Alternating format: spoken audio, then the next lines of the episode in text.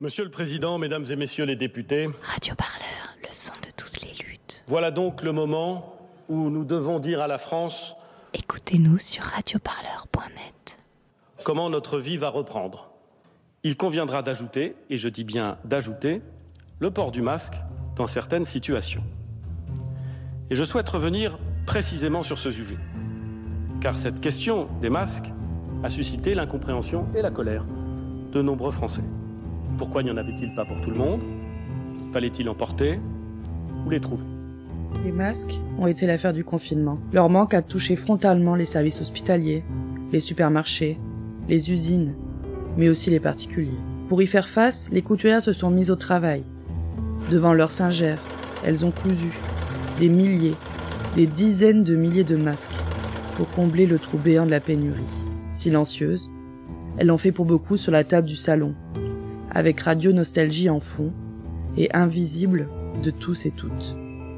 Elles se sont rassemblées sur les internets, dans des groupes Facebook d'entraide, dans lesquels on s'échangeait tutos, conseils et bonnes affaires.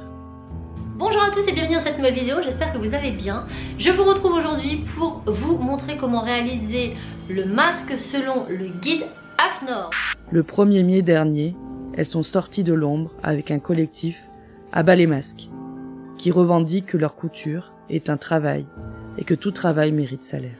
Toutefois, et c'est ce que j'ai envie de vous raconter aujourd'hui, des centaines de groupes de couturières se sont structurés en dehors de la vue et au sud de tous et toutes. Le village de la Force, euh, où je me situe aujourd'hui, qui se situe proche de Bergerac, il ne fait pas exception euh, à cette règle. C'est une localité d'environ 2700 habitants.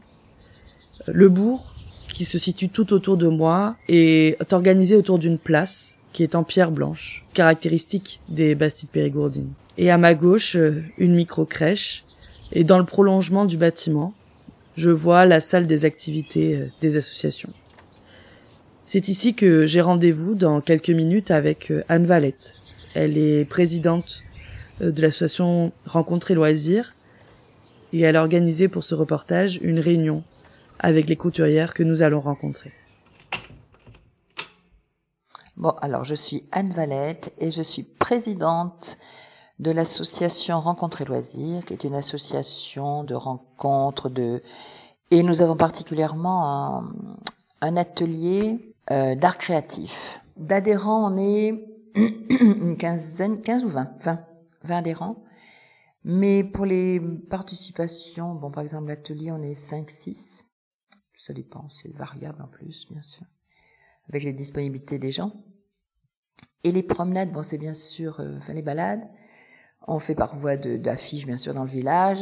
C'est n'importe quelle personne qui vient. Donc, ça peut être de 10, 15, euh, peut-être une vingtaine une fois, voilà, en gros. Alors, au départ, c'était donc une dame, une personne qui dit, bon, est-ce que dans ton atelier, vous faites de la couture? J'écoute pour l'instant pas tellement, on fait très très peu de choses. euh, Mais on y pense, effectivement. Alors, vous faites pas de masque euh, Ah, ben non. Puis on peut pas se rencontrer parce que c'est déjà, euh, il fallait éviter. C'était pas franchement la, le, le confinement, mais on était déjà, il fallait être prudent par rapport au corona. Et, euh, eh ben, tiens, c'est une bonne idée, on peut faire une- un appel aux dons de tissus élastiques, etc. Nous, on en avait déjà un peu, donc on était, ça démarrait comme ça, à donner du, du matériel aux personnes qui voulaient coudre, appeler à, avoir des, des couturières aussi. Voilà, ça démarrait comme ça. Bah, je m'appelle Christine, euh, j'ai 60 ans, je suis euh, toute jeune retraitée depuis euh, le 1er avril et j'ai travaillé dans la fonction publique pendant près de 42 ans. La spécificité de la force, c'est qu'il y a une fondation, la fondation John Bost, qui accueille des personnes handicapées mentales, pour la plupart, euh, qui a euh, environ 1000 résidents pour euh, 1000 employés. Donc nous vivons beaucoup euh, avec la fondation. Nous avons des écoles, nous accueillons plus de 200 élèves euh, à l'école euh, primaire euh, chaque jour. Euh, le collège, la maison familiale. Sur la commune de la Force, chaque jour entre l'école, le collège, la maison familiale, il y a environ 1000 enfants qui circulent tous les jours. Euh, c'est un village qui a perdu de la ruralité. Parce que maintenant, euh, il n'y a plus du tout de, il y a plus du tout de paysans. moi, quand quand par exemple mon fils était petit, il allait à l'école ici au collège. Eh ben, à côté il y avait une ferme avec des vaches. On pouvait aller chercher le lait à la ferme. Maintenant il n'y a plus du tout ça. La ruralité a disparu. Alors, je m'appelle Evelyne, euh, j'ai 67 ans, euh, à la retraite depuis 6 ans. Je suis retraitée, euh, j'étais éducatrice à la Fondation John Bost, donc j'ai travaillé toute ma vie avec des malades mentaux adultes. Et je suis conseillère municipale depuis 2001. Voilà, et donc je finis mon troisième mandat et j'arrête. En fait, on se rend compte que, notamment, le jour des élections, on rencontre plein de personnes qu'on n'a pratiquement jamais vues, ou pas du tout vues. Et ce sont des nouveaux habitants, ce sont des gens qui, qui sûrement travaillent à Bergerac ou dans les environs, qui font sûrement aussi leurs courses ailleurs, et euh, qui vivent chez eux, mais qui participent pas énormément euh, à la vie du village.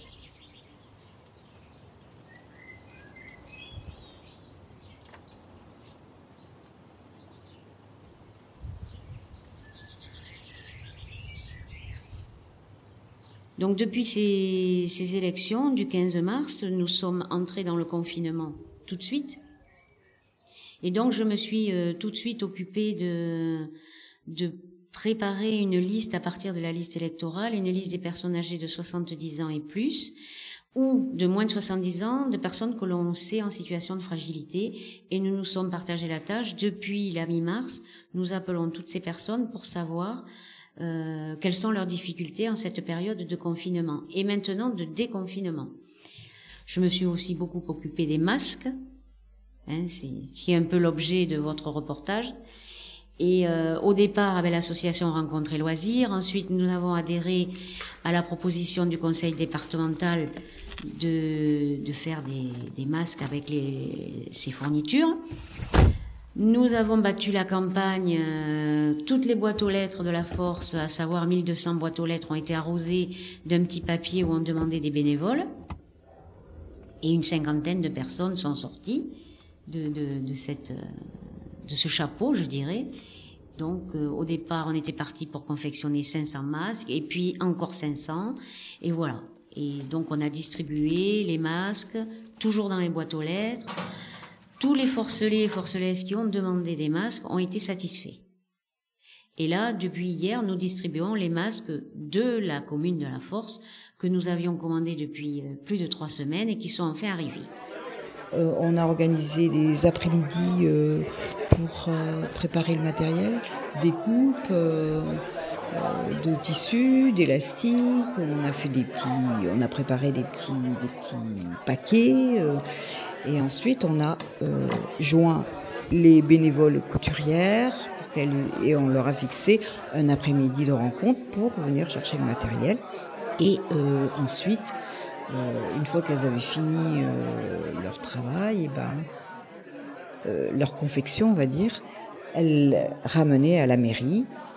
Et de la mairie, c'était rassemblé. Ensuite, on faisait le point avec les personnes qui avaient fait des demandes et on préparait des enveloppes et après on redistribuait les enveloppes dans les boîtes aux lettres.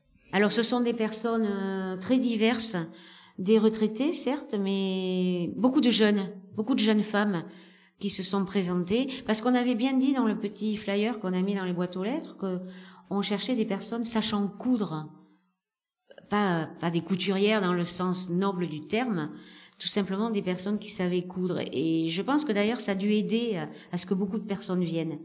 Et donc des jeunes femmes euh, que je ne connaissais pas hein, moi-même, hein, euh, parce que bon, vous savez, on est 2700 habitants, donc forcément on connaît pas tout le monde sur la commune. Et euh, pas mal de jeunes femmes qui se sont présentées, des nouvelles habitantes, parce qu'il y a eu, il y a, des quartiers qui se sont créés depuis 3, 4 ans, 5 ans, euh, des nouveaux lotissements. Donc il y a beaucoup de personnes extérieures au village qui sont venues habiter là. Et on a fait connaissance de pas mal de jeunes femmes, ce qui, ce qui ma foi, est fort intéressant. Alors il y a bien sûr des personnes retraitées, mais pas que. Il y avait des jeunes euh, femmes. Oui, que des femmes, effectivement, qui m'ont appelé soit par mail, soit par téléphone. Euh, des personnes, des soignantes, euh, qui avaient du temps, qui aimaient bien coudre, une machine à coudre, euh, etc. D'autres qui disaient non, j'ai pas de machine à coudre, mais je peux vous aider si vous voulez pour couper, enfin, etc. Et oui, des mamans, des jeunes. Hein. Il y a une dame là qui travaille justement à la micro-crèche et qui a une petite de 6-8 ans, je sais plus quel âge elle a, la petite. Voilà, c'est des personnes un peu de tous âges. Bah, je m'appelle Patrick Wendling, je suis retraité. Je travaillais auparavant dans l'éducation spécialisée. Je m'occupais d'adolescents en difficulté. Et j'habite là-bas. Bah, euh, parce que la mairie fait passer un petit papier et en demandant des volontaires. Et euh, ma foi, je me suis souvenu que lors de mes études d'éducateur, j'avais pris l'option couture. Je me suis souvenu que j'avais une machine à coudre au fin fond de quelque part, et voilà comme c'est pas, pas très compliqué à faire, ces masques, j'ai réappris à me servir de ma machine. Ça a valu quelques séances homériques. Mais bon, euh, j'ai vaincu la bête et voilà, j'ai participé à la confection de masques.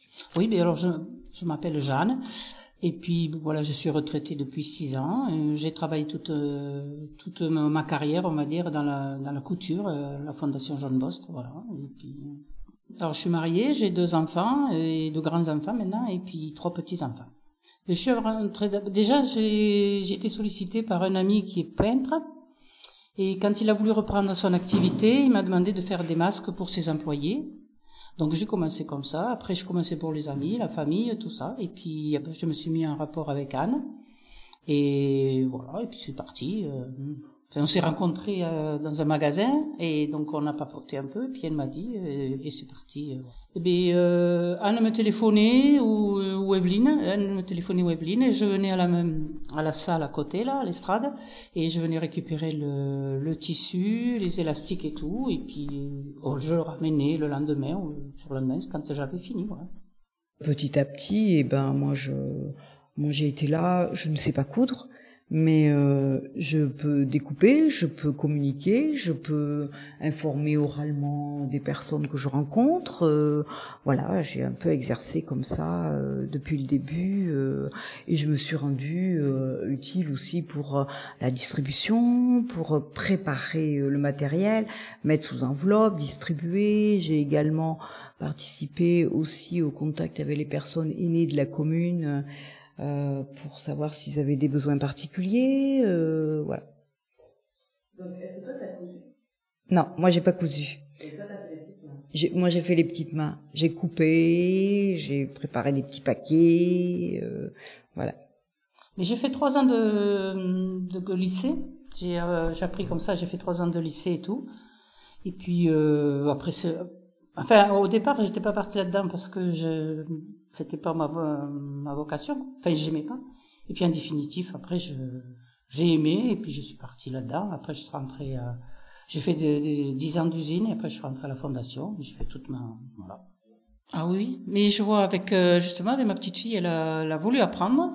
Donc comme j'ai deux, deux, machines, je lui en ai mis, lui en ai prêté une et elle, elle fait des, des coutures droites, elle fait des coutures droites et l'autre jour elle s'est fait un petit masque. Quand, on a pu se voir après le déconfinement, elle a fait un petit, elle s'est fait un petit masque pour elle. Et normalement, cet été, euh, bon, elle doit venir, on va faire une, va dire une jupe ou un petit short, je vais lui apprendre. Après, c'est pas sûr qu'elle continue dedans. Parce que moi, je vois avec ma fille, ça n'a pas marché du tout. Mais bon, bon. Ben, quand j'étais élève éducateur, euh, oh, c'était dans les, années, euh, dans les années 70 ouais, mi-70, euh, c'était à Saint-Simon en Toulouse, et il y avait des ateliers d'activités pédagogiques. Alors ils proposaient bien évidemment menuiserie, mécanique, couture, ainsi de suite. Et bien évidemment, à l'époque, les filles ont fait de la mécanique et moi j'ai fait de la couture. voilà comment c'est venu.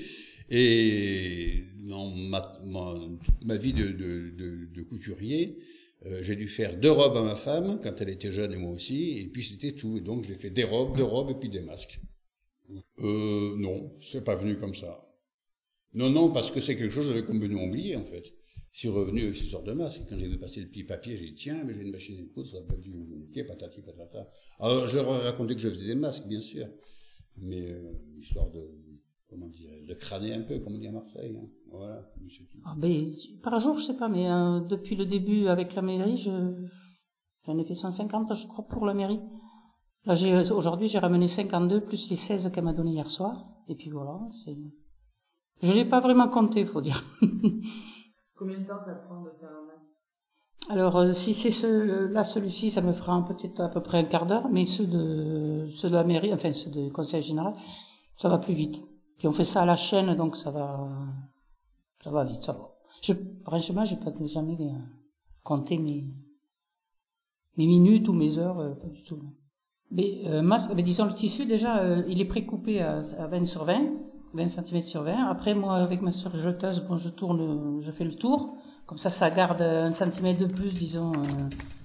Après, je, fais une petite sur le côté, comment dire, un petit tunnel pour passer l'élastique et, on fait le pli. moi, je fais le pli avec le fer à repasser et je recoue les élastiques et puis, mais ça met pas. Non, alors ça, non, je fais à la chaîne. Je fais la chaîne. La chaîne, ça veut dire que ben, je surfile, mais comme là, je, surfile tous mes masques. Bon, c'était des lots de 50, donc je, je surfilais tous mes masques. Quand ils étaient surfilés, après, je faut prendre des mesures pour que ce soit quand même le pli soit bien au milieu, enfin à peu près au milieu et tout ça. Après, après je fais sur les côtés le petit tunnel pour l'élastique et après je fais les, quoi s'appelle le, le pli. Je repasse le pli et je couds les élastiques quand les plis sont faits. Ah non, le matin justement non, je bon, je préparais le repas pour midi ou tout ça le matin. Euh, non, je m'y mettais que l'après-midi, je m'y mets. À part ce matin que j'ai voulu finir ce de hier soir, comme ça j'ai au même voyage, disons, j'ai fait le Voilà.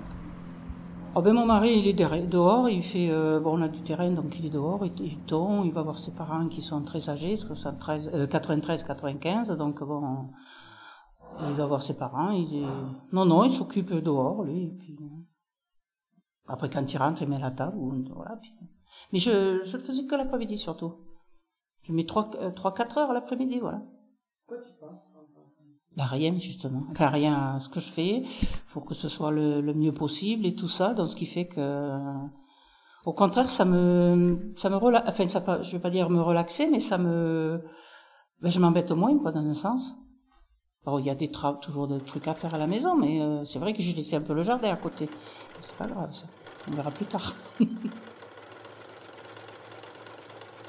Moi, j'ai une surfileuse. C'est une surfileuse. Ça fait, euh, je veux dire, ça fait quatre. Il y a quatre fils, qui fait que ça maintient bien le tissu. On n'a pas besoin de faire des ourlets. Et après, j'ai une, petite machine, une toute petite machine, euh, pas industrielle du tout, quoi, familiale, on va dire, voilà. J'ai pris le tissu et le comment s'appelle les élastiques, mais le fil j'en avais, donc euh, je pas pris trop fil. Autrement, ils nous fournissaient le fil aussi, mais j'ai pas pris le fil. Voilà. Et puis sinon, moi, je me sers à Bergerac, au magasin Bergerac, les tissus, tout ça. Ah oui, il y a des fils qui sont beaucoup plus costauds que d'autres, oui. Eh bien, disons que bon, la grosseur du fil, c'est plus le, le, comment dire, plus le alors il y a du 40, il y a du 60 et justement plus c'est il y a le 60 est plus petit que le 40 on va dire. Et c'est très fin et euh, et pour faire les masques, il faut du 60, c'est bon, quoi. Même du 40, ça va. Alors, justement, moi, j'ai cousu. Bon, moi, j'ai déjà eu un problème avec. J'ai eu un problème avec ma machine à coudre.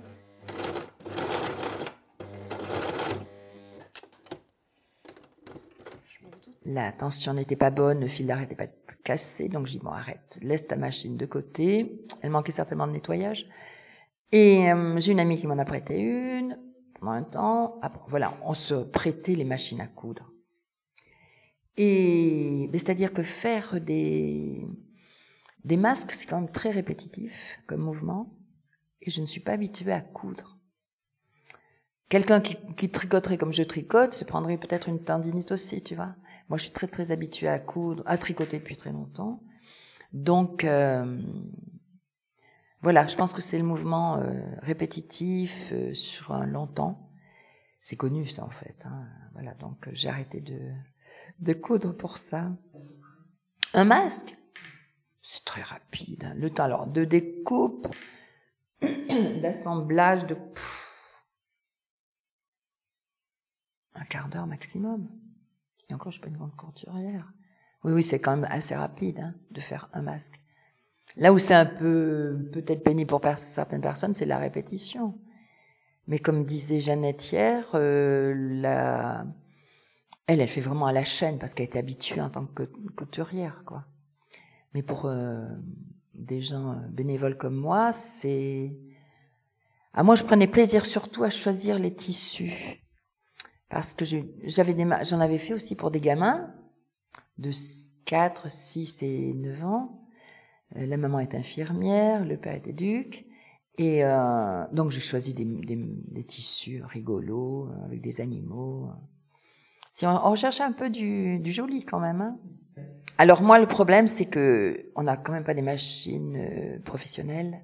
Et quand il y avait de l'épaisseur avec l'élastique, soit l'élastique pétait, soit l'aiguille passait pas très bien. Donc j'ai arrêté de faire des, des épaisseurs comme ça et j'ai cousu l'élastique à part après. Voilà. Alors j'ai fait des masques au crochet parce que moi je sais faire du crochet, je, je ne sais pas coudre. Donc j'ai au début j'ai cherché sur internet, j'ai vu qu'il y avait des tutos au crochet, donc j'ai téléchargé. J'ai dit je vais essayer. Alors j'ai bricolé, j'ai j'ai je les ai aménagés, on va dire, par rapport aux explications que j'avais trouvées. Et puis bon, même ma foi, euh, voilà, je, je m'en suis fait euh, trois. Euh, je suis prête à en refaire. Euh, voilà, c'est ça m'a ça m'a intéressé. Alors je l'ai fait que pour moi et mon petit entourage parce que est-ce qu'ils sont vraiment fiables? A priori oui, puisque on dit que si on souffle sur une flamme et puis qu'elle s'éteint, le masque n'est pas fiable. Mais le mien, la flamme ne s'éteint pas, donc j'en conclus qu'il est fiable. Deux épaisseurs, un petit bout de sopalin au milieu et puis ben, ça a l'air de marcher. Voilà. Oh, deux bonnes heures pour en faire un. C'est ma mère qui m'a appris. Parce que ma mère est une dame qui, qui coud beaucoup, qui fait beaucoup de crochets, qui tricote beaucoup. Elle est âgée, elle ne peut plus coudre parce qu'elle a beaucoup mal à ses, à ses mains. Elle fait encore beaucoup de crochets. Donc euh, c'est toute petite, elle m'a appris à faire du crochet. C'est une pratique que, j'ai faire de la broderie. Donc j'ai, gardé. J'ai pas forcément toujours du temps, mais c'est, c'est quelque chose que je que je sais faire et que j'aime bien faire. Quand j'ai quand j'ai un temps perdu, je je fais ça me, ça ça me délasse, ça me, fait penser à autre chose. Euh, Dois-je compter l'amortissement de la machine à coudre? Ah, non, ben j'ai fourni le fil parce que j'avais du fil. Voilà, du fil qui venait de, ma mère. J'avais retrouvé la boîte à de ma mère, j'avais plein de fils, donc j'ai utilisé le fil. Et puis le, le tissu, ça m'a été fourni par la mairie. Donc ça m'a coûté rien, du temps, quoi. Mais du temps, j'en ai. Bah, les, mes, euh, mes amis, ma famille, voilà, c'est tout. Mais autrement, après, euh, oui. Oui, bien sûr, ils sont contents, ils sont parce que j'essaye de faire avec le tissu. Bon, j'ai acheté euh, 3 mètres de tissu pour en faire aussi pour euh, voilà pour que ce soit plus gai que cela quoi. Ah ben oui, parce que j'essaye de. Moi, je vois pour ma petite fille, ben je lui ai fait avec des petites danseuses. Après, pour les garçons, c'est plus euh, bon, mais bah hier soir, j'ai des amis qui sont venus, ils ont choisi leur tissu, et ben je vais leur faire leur masque avec le tissu que j'ai. Non, c'est. Je pense que ça peut devenir un accessoire de mode. Oui, parce que j'en ai déjà regardé, j'ai déjà vu sur internet, il y en a qui font les casquettes et tout assorti. Et... Euh, je trouve c'est dommage parce que moi je pour pas dommage, mais je veux dire euh, pour respirer c'est pas évident quoi quand même. hein. Et donc on avait fait les deux modèles, comme disait Marie- Marie-Thérèse hier, elle avait commencé à faire les, les masques arrondis là, parce qu'elle trouve que c'est quand même, c'est vrai qu'ils sont bien faits en plus les siens. Et après, tout le monde dit non, c'est peut-être pas bien pour la couture et tout. Bon, on s'est pas pris le chou. On a dit bon allez, on prend le l'autre modèle AFNOR euh, à partir de carré. Voilà. Et le département, euh, le, le- le conseil départemental, quand ils nous ont donné le tissu, ils avaient aussi marqué ce modèle-là. Et puis ça a facilité aussi la découpe euh, du tissu puisque c'était des carrés 20 sur 20.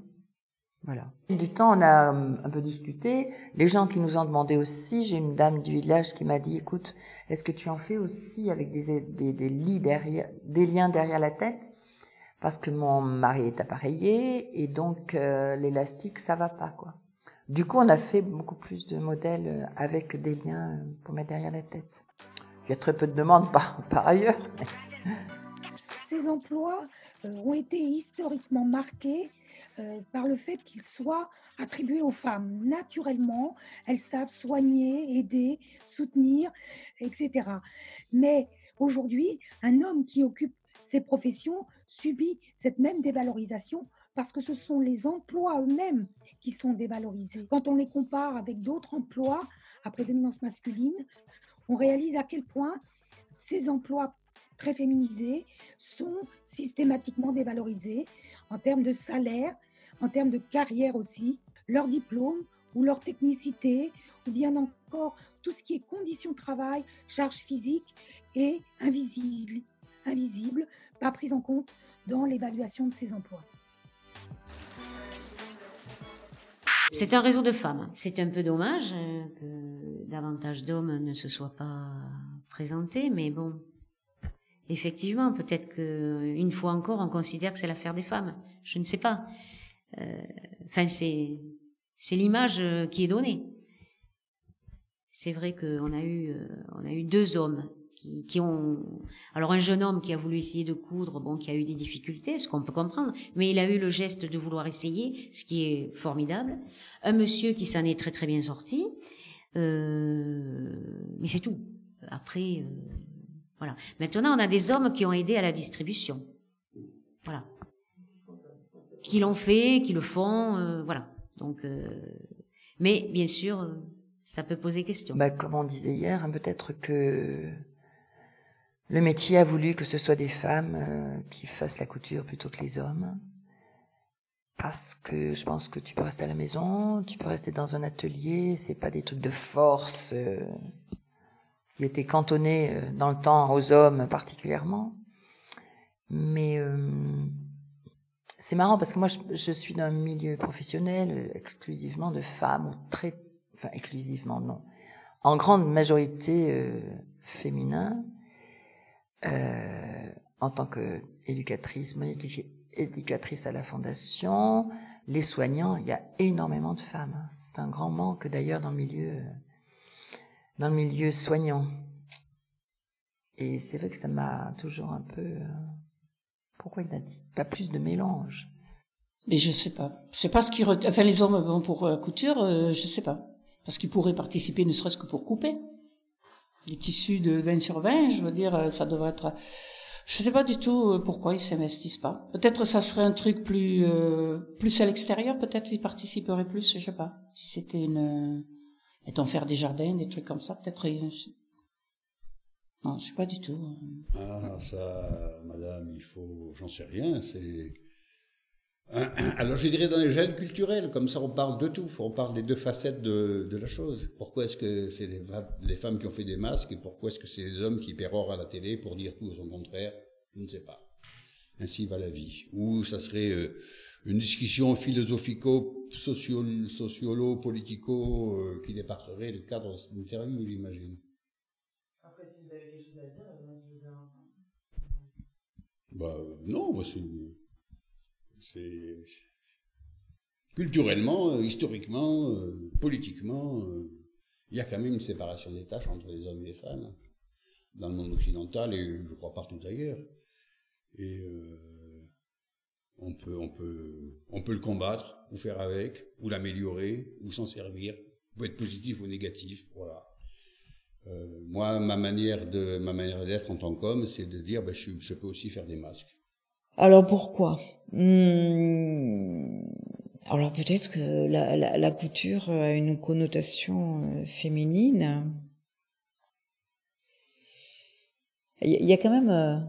On, t'a donné les, coordonnées d'un monsieur et d'un jeune homme qui a ici de coudre. Euh, oui, il est, assez rare de voir euh, des hommes se mettre à la couture, même pour coudre un bouton ou un truc comme ça. Euh, et moi, ça me fait plaisir quand je vois ça. Pour la petite histoire, j'ai un fils qui a deux petites filles et il est capable de faire un, petit tourlet, de coudre un bouton et, euh, au mois de février, il était chez moi avec ses filles et, il y a eu besoin de recoudre un, petit truc du pyjama de Marie et, et, et j'étais super contente qu'ils sortent la boîte à couture et qu'ils disent à Marie, ben voilà, le dé, ça sert à ça. Euh, alors tu vas enfiler le fil dans l'aiguille et puis tout ça. Et alors je me suis dit, mais ça c'est merveilleux.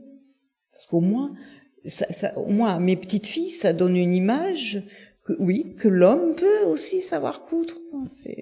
C'était bien. Je pense que les hommes peuvent être solidaires.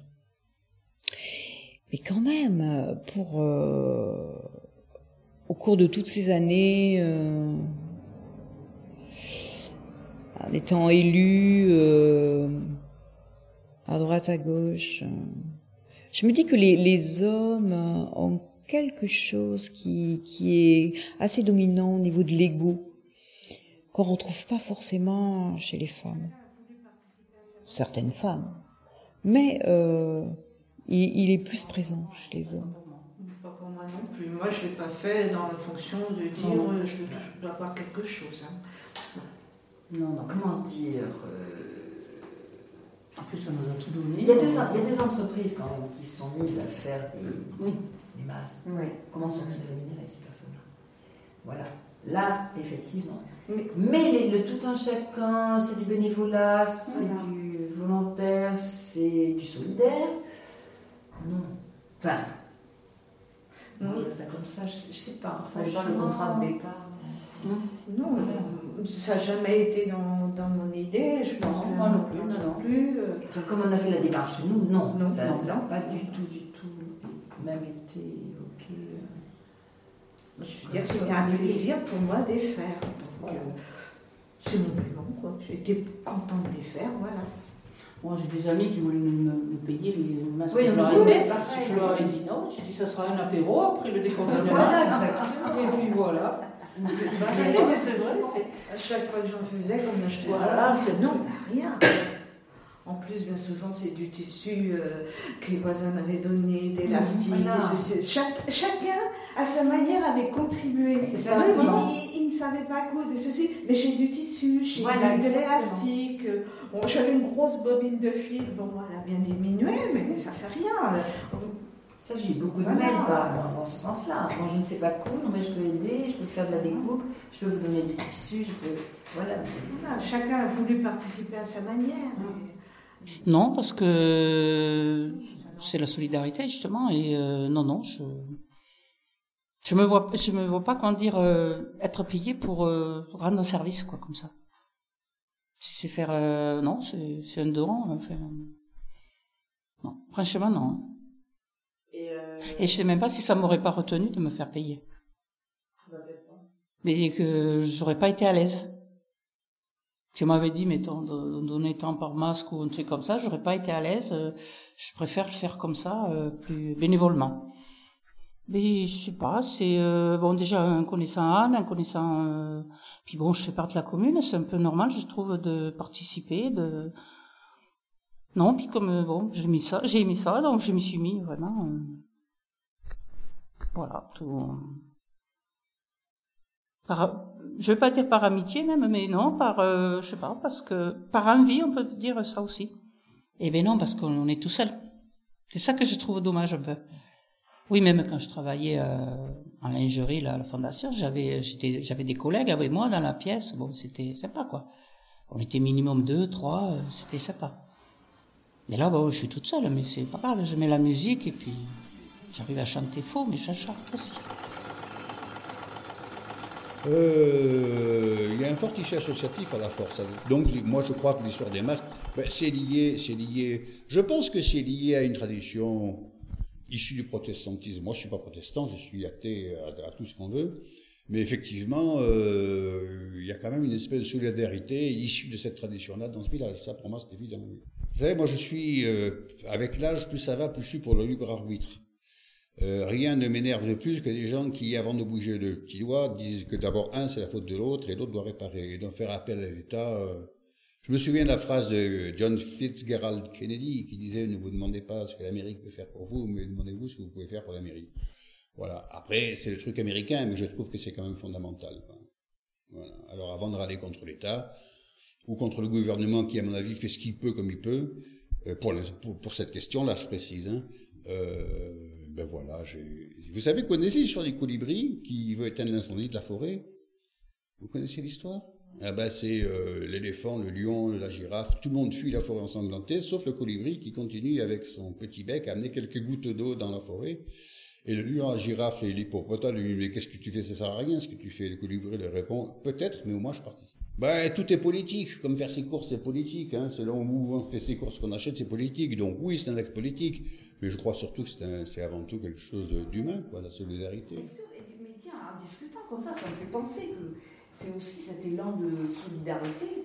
Ça vient faire un peu contre-pouvoir, quoi, par rapport à toutes ces logiques euh, financières. Mmh. Euh, alors, je ne sais pas si tout le monde a la conscience, mais hum, peut-être que ça et est-ce que finalement, le fait que vous fassiez le choix de le faire et que ça ne soit pas vendu, c'est pas aussi faire un pied de nez Oui, peut-être à, oui. à, au fait qu'on annonce que le masque est obligatoire mais que c'est payant.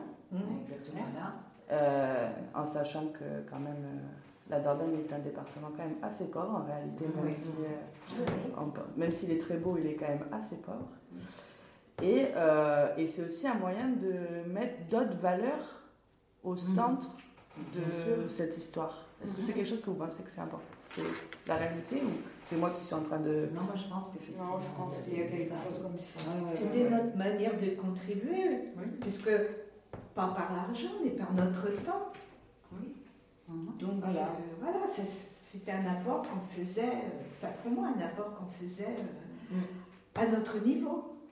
Et c'est là que le mot solidarité a vraiment de sa valeur aujourd'hui.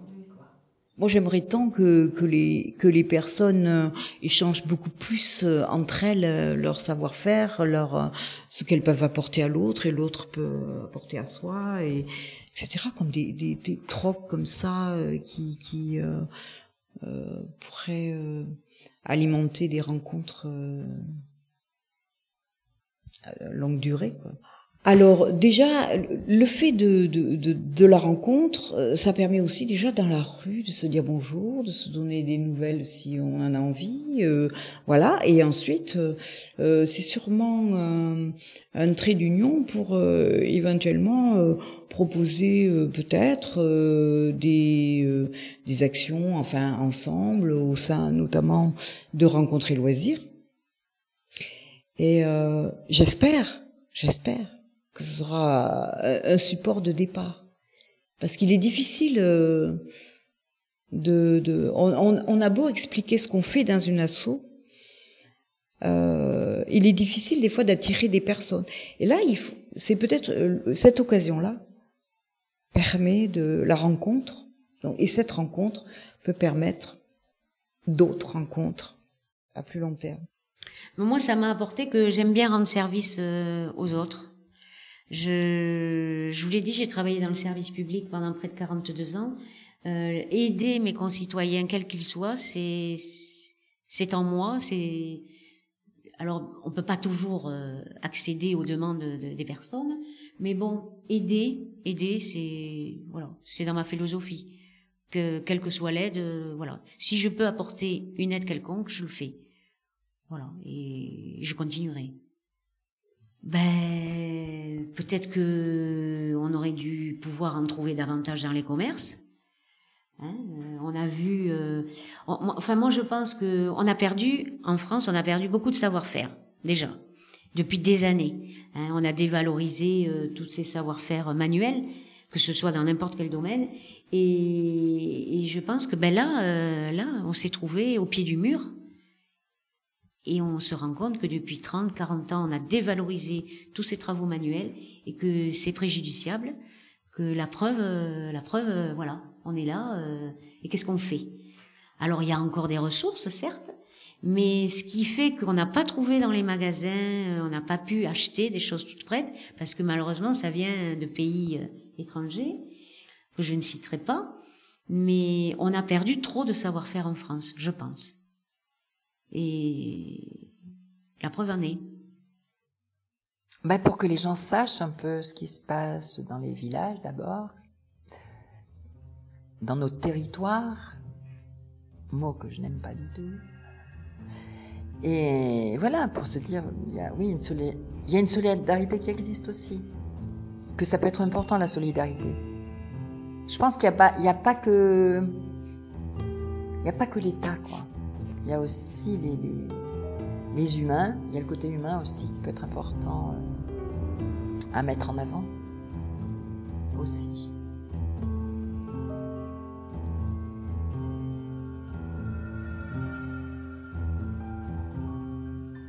Radio Parleur, le son de toutes les luttes. Écoutez-nous sur radioparleur.net.